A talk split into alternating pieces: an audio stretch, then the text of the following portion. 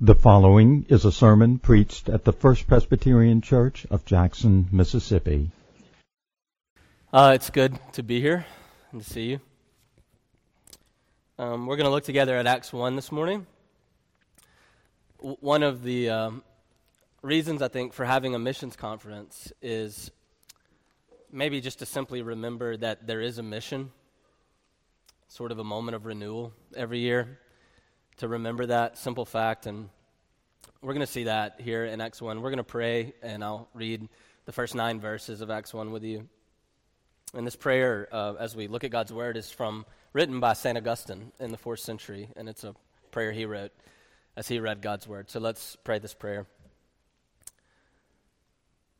O Holy Spirit, love of God, pour out your grace and descend plentifully into our hearts Enlighten the dark corners of our soul, overrun with briars as they are, and in your mercy, make us fit to receive you in your word. Amen. Uh, the first nine verses of God's word in Acts 1. And Luke writes this In the first book, O Theophilus, I have dealt with all that Jesus began to do and teach until the day when he was taken up, after he had given commands to the Holy Spirit, to the apostles whom he had chosen he presented himself alive to them after his sufferings by many proofs, appearing to them during forty days and speaking about the kingdom of God. And while staying with them, he ordered them not to depart from Jerusalem, but to wait for the promise of the Father, which he said, You heard from me. For John baptized you with water, but you will be baptized with the Holy Spirit not many days from now. So when they had come together, they asked him, Lord, will you at this time restore the kingdom to Israel? And he said to them, It's not for you to know the times or seasons the Father has fixed by his own authority, but you will receive power when the Holy Spirit's come upon you. And you will be my witnesses in Jerusalem and in all Judea and Samaria and to the end of the earth. And when, he, and when he had said these things, as they were looking on, he was lifted up, and a cloud took him out of their sight. This is God's holy word. Uh, there's so much in this passage that's very pregnant. We can't um, deal with all of it. But I want to look at four things that I think Luke teaches us about mission here. And he tells us first about the fact of mission, and then about the nature of mission, what, what it is, and then the problem that we face when we try to do it, and then the power that we need to be able to do it. So First, let's look at the fact of mission. You can see down uh, in verse 1, Luke refers to the first book that he had written. And that means that the scholars, the commentators, they'll say that it, it's best to think of the relationship between Luke's first book, the Gospel of Luke, and the book of Acts as actually one book in two stages. And this is the way Luke describes that. He says, In the first book, the gospel, I told you all about Jesus, be- what he began to do. And that implies that the book of Acts is what Jesus continues to do, even after he leaves the earth.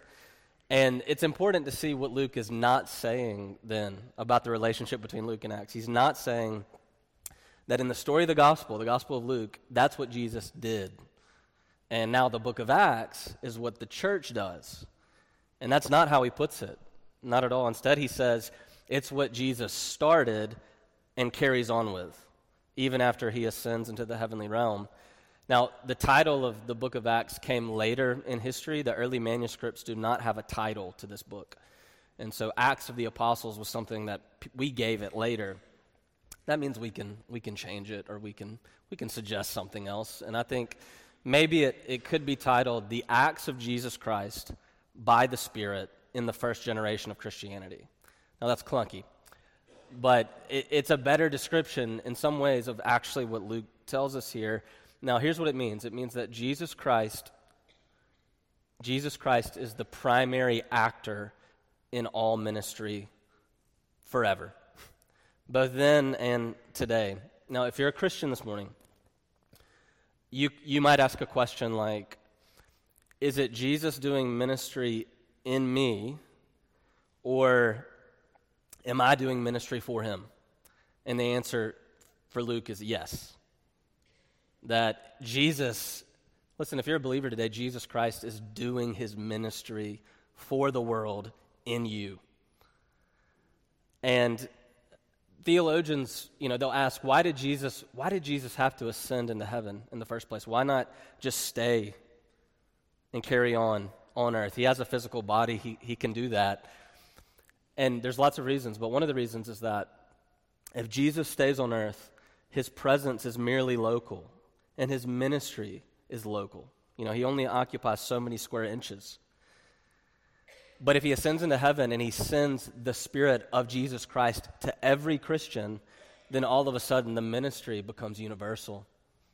It goes to the ends of the earth. And that's why he ascended. That's why he went up. And oh boy, you know, there's something heavy here. It's not heavy like a burden, it's just meaningful. And what's meaningful is that, Christian friends, uh, you are the instrument of Jesus' active ministry today. It's actually Him working in you and not you merely serving Him. He's active in you.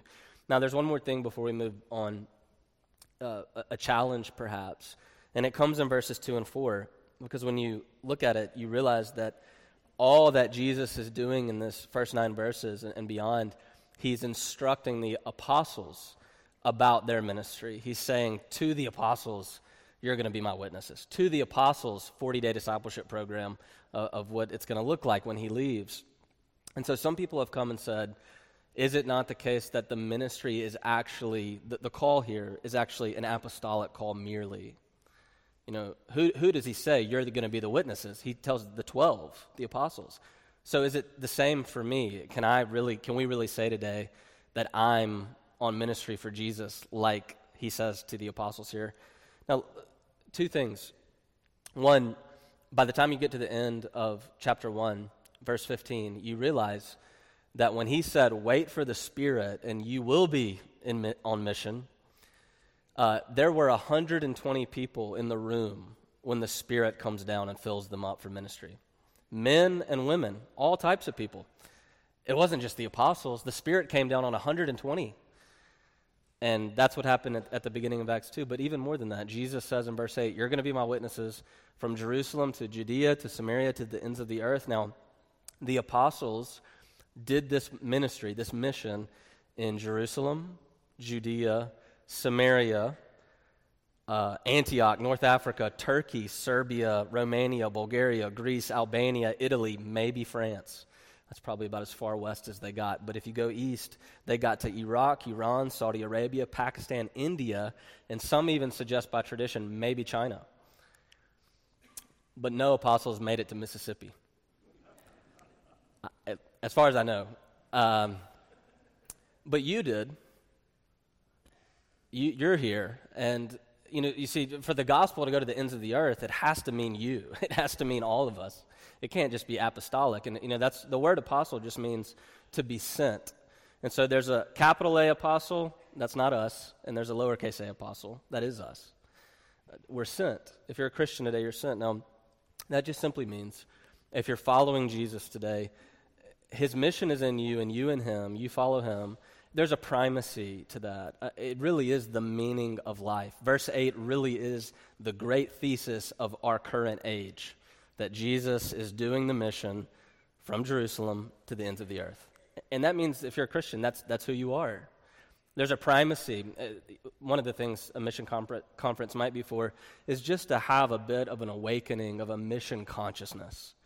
You know, do you wake up and, and say, This is who I am? I'm, there's a primacy in my life for the mission of Jesus. Um, there's a call here to, to see that. Now, secondly, we're on mission. Secondly, what is the mission? The nature of it. Verse 8 tells us, he says, You will be my witnesses. Um, witnesses to what? And there's two, two things here. There's more, but we can only do two. Uh, there's no time. Uh, you see from verse 3 on, he sa- it says over and over again that he spoke to them regularly about the kingdom of God and that he called them to be witnesses to the kingdom of God ultimately. And that means that first, the first thing we need to say is that there's a broad mission where you've been called by God, if you're a Christian, t- to have your witness to the kingdom of God. Now, what does that mean? Uh, it's quite simple. Jesus Christ ascends into heaven at the end of this passage. And that means in that moment, God the Father crowns him to be king of the cosmos, meaning he owns everything. He's the king of everything every nation, every person, every creature, every sphere. He's the king of sports, he's the king of work, he's the king of all of it. And so the first way to think about the mission is that you are actually a witness to all the domains of life, to the kingdom of God in every domain of life, because of the simple fact that if Jesus is your king and he commands kingship over everything, you have to give him everything. You know, th- there's a call here in the mission to simply try to do the very hard work in your life of figuring, figuring out how Jesus Christ matters for everything you do. Now, we could do, we could take, if we had time, if we had a series, you know, we could, we could walk through that and, and, try to think about exactly what that means for your work and for the way you attend a sporting event and for everything, everything. But that's, you see, the witness to the kingdom is where you live in such a way now that your life points somebody to a life that is to come, what it might look like to be loved in the kingdom of God. That doesn't mean you build the kingdom, only Jesus does. But it's, it's the simple call to be salt and light. It's love, it's good works, it's hospitality. Uh, that's the broad mission. And Abraham Kuyper, he, he helpfully said this. He said that uh, the mother idea, this is how he put it in Dutch, he said, the mother idea of the Reformation, the big idea, is that because we stand before God's face at all times, God has to matter for everything we do. And that's the, the broad mission. Now, we can't leave it there. There's also a specific mission. And it's right there built into the word witness. The word witness is the word in Greek martyr, uh. And the word martyr does not first and primarily mean to die for your faith, that's a later meaning. The word martyr here in the text actually is a courtroom term, and it means to bear reliable witness, eyewitness testimony in a courtroom. That's where it's adopted from. And the reason I think he chooses this word is because the specific mission, mission is at some point you have to talk about Jesus. You know, you can't just stay at the broad level of hospitality and love and good works and being salt and light and, and trying to figure out every way that Jesus matters for your whole life. You have to do that. But at some point, the specific mission is talking to people about Jesus, bearing the testimony. And one of the interesting things that the New Testament scholars will point out is that when you look at uh, Paul's letters, for example, and Paul's ministry in Acts, there's a difference. And it all has to do with this word witness. Um, witness really is simply telling the story of Jesus Christ in a way that people can hear it. Uh, giving it to them through your own life in a way that people can hear it. It's different actually than telling people doctrine or telling people theology. So when you look at the book of Acts, Paul goes out and he witnesses, he tells the story of the cross and the resurrection and what happened to him in a way that every audience that he appears to can hear it. He contextualizes it. He talks to the men of Athens differently than he talks to the Jews, but he always tells the story of Jesus. But then when he writes his letters, he's writing to established churches and to church leaders. And it's, you know, this is what justification means. This is sanctification. This is glorification. This is the relationship between baptism and the Old Testament. He gets down into it, you know, ST, systematics. Uh, he, but when he goes on the mission, he tells the story of Jesus to people in a way that they can receive it. And that's the specific mission. Now, um, late modern people, you know, the times they are a changing um, even here in Jackson. And the wind is blowing in a different direction. And we're moving into an age, I'll, I'll um, potentially talk about this more tonight. Um, we're moving into an age of secularity where the predominant mindset of the culture is indifferent secularism. And in indifferent secularism, people do, do not want to be the object of a mission. They feel like it's objectifying. And, and that's why it's so critical that you combine the broad mission and the specific mission together. Because let me just give you four words to, uh, about how to think about this, a model, I think, that really helps do mission today in your personal life. It, it's friendship, fellowship, chaplaincy, and church. So, friendship, be friends with non Christian people. Make non Christians your good friends. Pursue them, love them, serve them. Uh, go to their stuff and go to their kids' stuff. You know, show up at the games. And then, secondly, fellowship. Open your table. Uh, sit down with non Christians at your table. And even more important, invite your Christian friends to eat with your non Christian friends.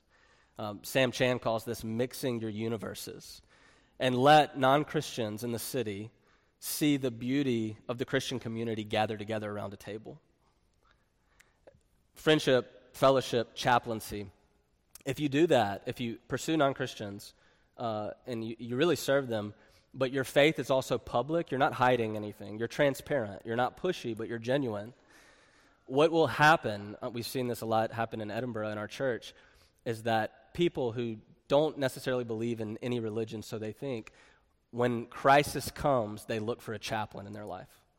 You know, you, you've seen this where a person might not have a stated religion, but then all of a sudden, when something disastrous happens, they call the one person they know in their life that is very religious.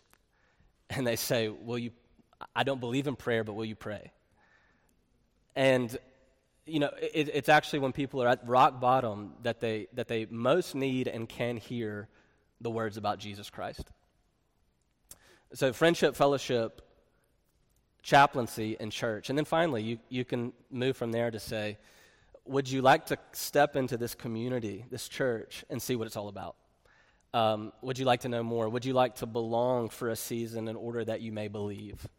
And in the late modern world, this is a, a simple model, but, well, we don't even have to say it's for today. Actually, the, the, historical theologians say that since the time of the early church, the primary way people have come to faith in Jesus Christ is always been through close friendship and family association. And that's regularly uh, accounted for in the scholarship about the early church. Uh, what could it mean? We've got to move on. What could it mean? What could it mean if many of us, half of us, all of us, this year deeply pursued one non Christian friend for the hope of their salvation all year long. You know, what, what, what are the possibilities of what that could mean?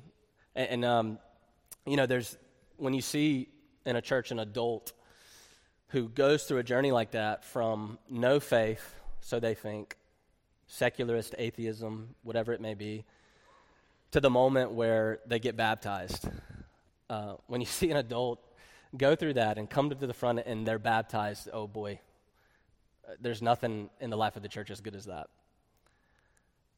Now, third, um, nevertheless, there's a problem. And it's the problem we face with the fact of the mission. And um, you know, there's two really. The first problem I've already mentioned it's that people in our world do not want to be uh, the objects of a mission. But a more specific problem um, that we face, I think, is that we don't actually want to be on mission. We, d- we don't want to live a life of mission. You know, we never, we never face the first problem that people around us don't want to be the object of mission because we struggle so much to be on mission ourselves. And that's not an us problem. That's not First Pres or St. Columba's or First Baptist down the street. It's not a modern Christian problem. And we know that because it's exactly the apostles' problem.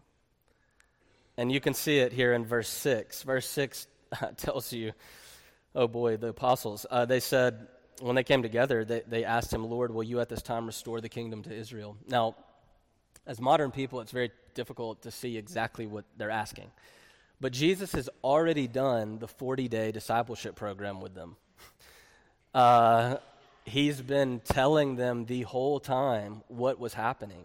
So, verse 8, when it says, You will be my witnesses, that's not the first time he said that. That's a sampling of the fact that this has been the message for 40 days. The Spirit's coming. You are the witnesses. It's going to cost you. It's going to cost some, many of you, all of you, 12, your lives. And they turn around here in verse 6, and this is what they say. They say, So you're saying, Jesus, that you're staying here that you're going to become the new emperor and we're going to be in charge of the treasury. That's, that's the response that they're giving here. John Calvin says there is many errors in this question as there are words. And John Stott says the verb, the noun, and the adverb of this sentence betray doctrinal confusion about the kingdom of God. The verb, they say, well, are you going to restore the kingdom? And they're saying this is code for are you establishing a political earthly empire today and displacing Caesar? You know, are you doing the opposite of 1 Corinthians 1?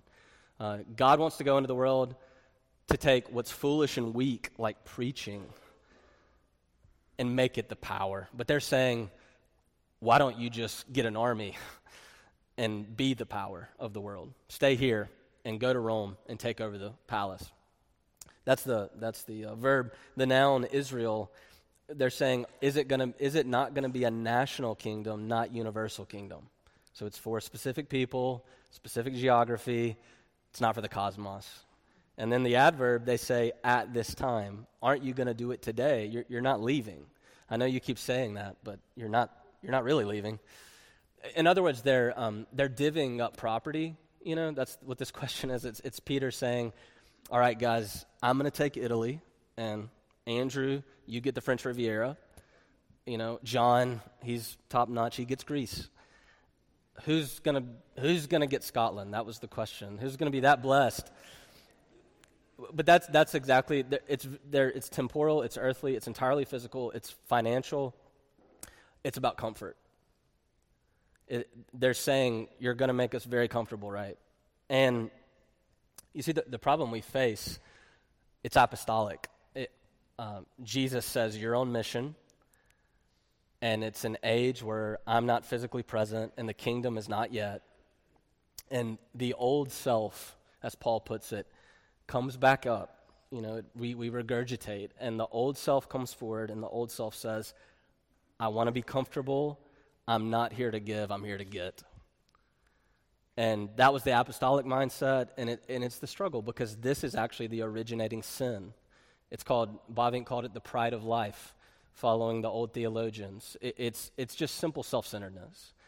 And it, it comes back up, and it comes back up, and it comes back up, and it makes it really hard for genuine growing Christians to stay on to be on mission, to have a mission consciousness. It's it's my problem. It's all of our problem. It's the old self. It, it keeps coming back. And now let me close this, and we'll move to the last point, just to say, uh, I think it's actually harder than ever, though. And I think that because, you know, um, well, every day I, I, take a break from work and I'll, I'll, walk down the Royal Mile of Edinburgh, beautiful street. Um, all sorts of crazy things happen on the Royal Mile. Um, but one of the things that's on the Royal Mile is just an array of statues, and these statues are all dedicated to the great Scottish thinkers. Uh, so many great uh, academics and theologians from Scotland historically. But one of those statues, right behind St. Giles Cathedral, is a 10 foot tall Adam Smith. Now, you remember 11th grade AP history, economics? Adam Smith he wrote The Wealth of Nations. Uh, he's the father of modern economics. And in The Wealth of Nations, he asked the question what is it that drives the market? You remember? The invisible hand. And the invisible hand, what's that? It's self interest, it's self preservation. It's that I'm always going to come to the market and be more interested in my profit than yours. Now, we, we know that, that we need that in the market. That's, that actually keeps the market going. There's a right place for self preservation and self interest, of course in the market. But what can happen? You see, Rabbi Jonathan Sacks, before he died, wrote an article uh, in the Times in, in the UK where he said that the world, the world culture is now just the market economy. You know, Amazon is in every nation. we, we live on it. And what, that's not necessarily bad, but what it simply means is this. For us late modern people, the market mentality can creep in to the covenant mentality. And, you know, we have market relationships. They're very good. We need them. You know, we need a market relationship at the market. But when it comes to the covenant, the covenant's completely different. You know, the market says, I'm here self interested, so can we make a deal? The covenant, totally different. You know, the, to- the covenant comes and it causes you, when you've experienced grace, to say, I will go, I will be on mission because Jesus, you were on mission for me. And I will, I will lose I will lose my time. I will lose my money. I will lose my table. Uh, I'll, I'll lose my reputation because you lost everything. at the cross for me. And it says, you know, I'm willing to be self forgetful because you were so self forgetful. That's the covenant mentality, and we've got to be very weary, I think, as modern people, that the market mentality doesn't overtake the covenant mentality when we need the covenant mentality. Paul uh, in 1 Corinthians says, uh, very strange way to put it, but he says, This is the Christian mission to fill out what is lacking in the sufferings of Christ. There's nothing lacking when it comes to salvation in the suffer- sufferings of Christ. But what he's saying is he's being pithy. He's saying we've got to go give away ourselves in all the places of the world that Christ never got to. And that he's actually the one that's doing that in us and through us. Now, we'll move on. But uh, let me just say that this feels heavy and burdensome, perhaps. But I think it's just important to say we can't develop it now but that it doesn't take much experience in life, and everybody here knows this. Celebrity culture has proven it time and time again. That real joy in life, you know, real joy in life actually comes in losing yourself to a greater mission. That when you're chasing self interest, you end up empty. And that's the great irony is that it, it, it, it's hard and it costs, but then at the same time, it brings you something you never would have gotten otherwise, which is actual contentment. And that's why in the contemporary world, this late modern world, we've never been so comfortable. You know, we've never had hospitals like we have today and bathrooms like we have today and food aplenty like we have today. We're, we've never been as comfortable in all of human history. And yet, the culture at large is sadder, more lonely, emptier, and more anxious than ever. And that's because when you lose the costliness of divine mission in your life, uh, it leaves you without joy. Now, that's an invitation, but the, the final thing here as we close is that that means we need, we need power. You know, this is, so, this is too hard. Uh, we need power for mission. And um, just very quickly, you say today, I'm a Christian. I believe in the Lord Jesus Christ but I'm not sure that I very often wake up with any sense of mission consciousness. Is that you? Uh, that's me, often. And maybe you're here today and you say, This teaching and sermon doesn't feel directed to me because I'm not sure that I'm a Christian at all. Uh, but actually, for bo- both of us, we need the exact same thing. And, and what we need is to actually see the big idea of the ascension here at the end of the passage in verse 9. Jesus goes up in verse 9 into heaven. And this is simply what it means it means that at the ascension of Jesus, Jesus Christ is pronouncing to every single one of you, no matter what you believe in today, that he is on mission for you, that he's still on mission for you. That's what the ascension is. It, you know, the ascension is when Jesus goes to his heavenly Father, the holy temple above, and he presents his own blood to God the Father and says, Look what I purchased for that person. And he's doing that now. He ever intercedes. You see, what the ascension means is that Jesus Christ is still, sorry, still on mission for you, even if you don't know it, even if you don't feel it. And we said late modern people don't want to be the object of mission. Has anybody ever wanted to be? I mean, that, that's the exact story of the Bible is that God comes into a world on mission for humans who do not want him to be on mission for them. And in the middle of history, we, through our sin, with the crowd, shouted, Give me Barabbas. I'll take Barabbas. I don't want to be the object of your mission. And in the grand irony of all ironies, that was exactly the thing through which God saved us. And, and that means that you, you've got to think about the ascension and know that Jesus Christ loves you right through your struggle to be on mission. He went, he went to God's heavenly throne and presented his blood for you. It's what every one of us need. Now, let me say two things and we'll close. Two uh, things. One is, uh, maybe three. Uh, one is, that means that guilt cannot be a motivator. You know, you can't come today and say, I'm not sure I have a vibrant mission consciousness and I feel bad about it. Uh, We, we we all feel that at times, but guilt is no motivator. The only power is to see Jesus Christ on mission for you today. His love. The second thing, if you do see that, that probably means that you have the Holy Spirit. You know, so one of the big things here is Jesus says over and over again, wait for the Spirit. You need the Spirit or you can't do this.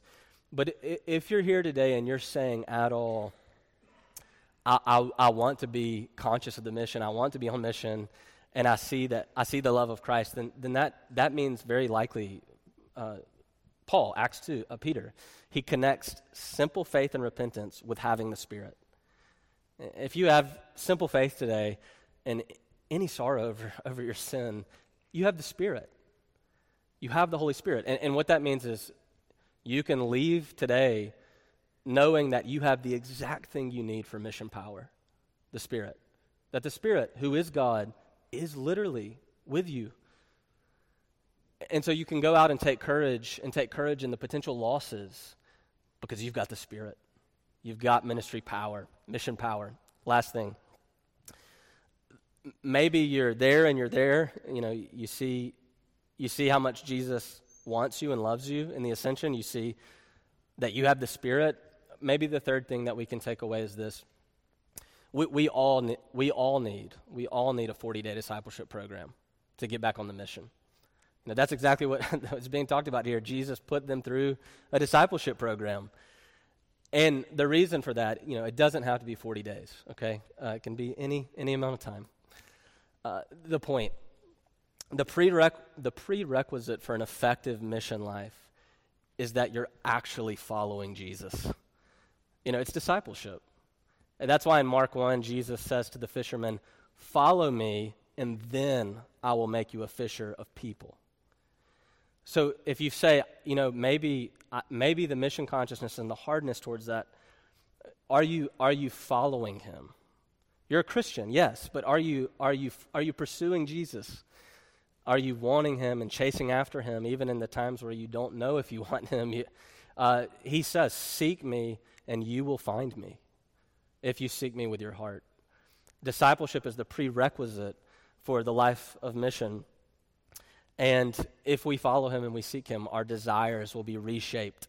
And over time, we'll wake up and start to, to think, I really, I really do want to live for him in a way that's different from a year ago in a way that's different from five years ago and 10 years ago. So let's ask the ascended king now to give us mission power. Let's pray. Father, uh, we need mission power, and that's the Spirit. So come, Holy Spirit, and give it, give it to us. Give us that great gift of your presence, and send us to extend your kingdom, Lord. And we pray this in Christ's name. Amen. You have been listening to a sermon preached at the First Presbyterian Church of Jackson, Mississippi. Our contact is www.fpcjackson.org.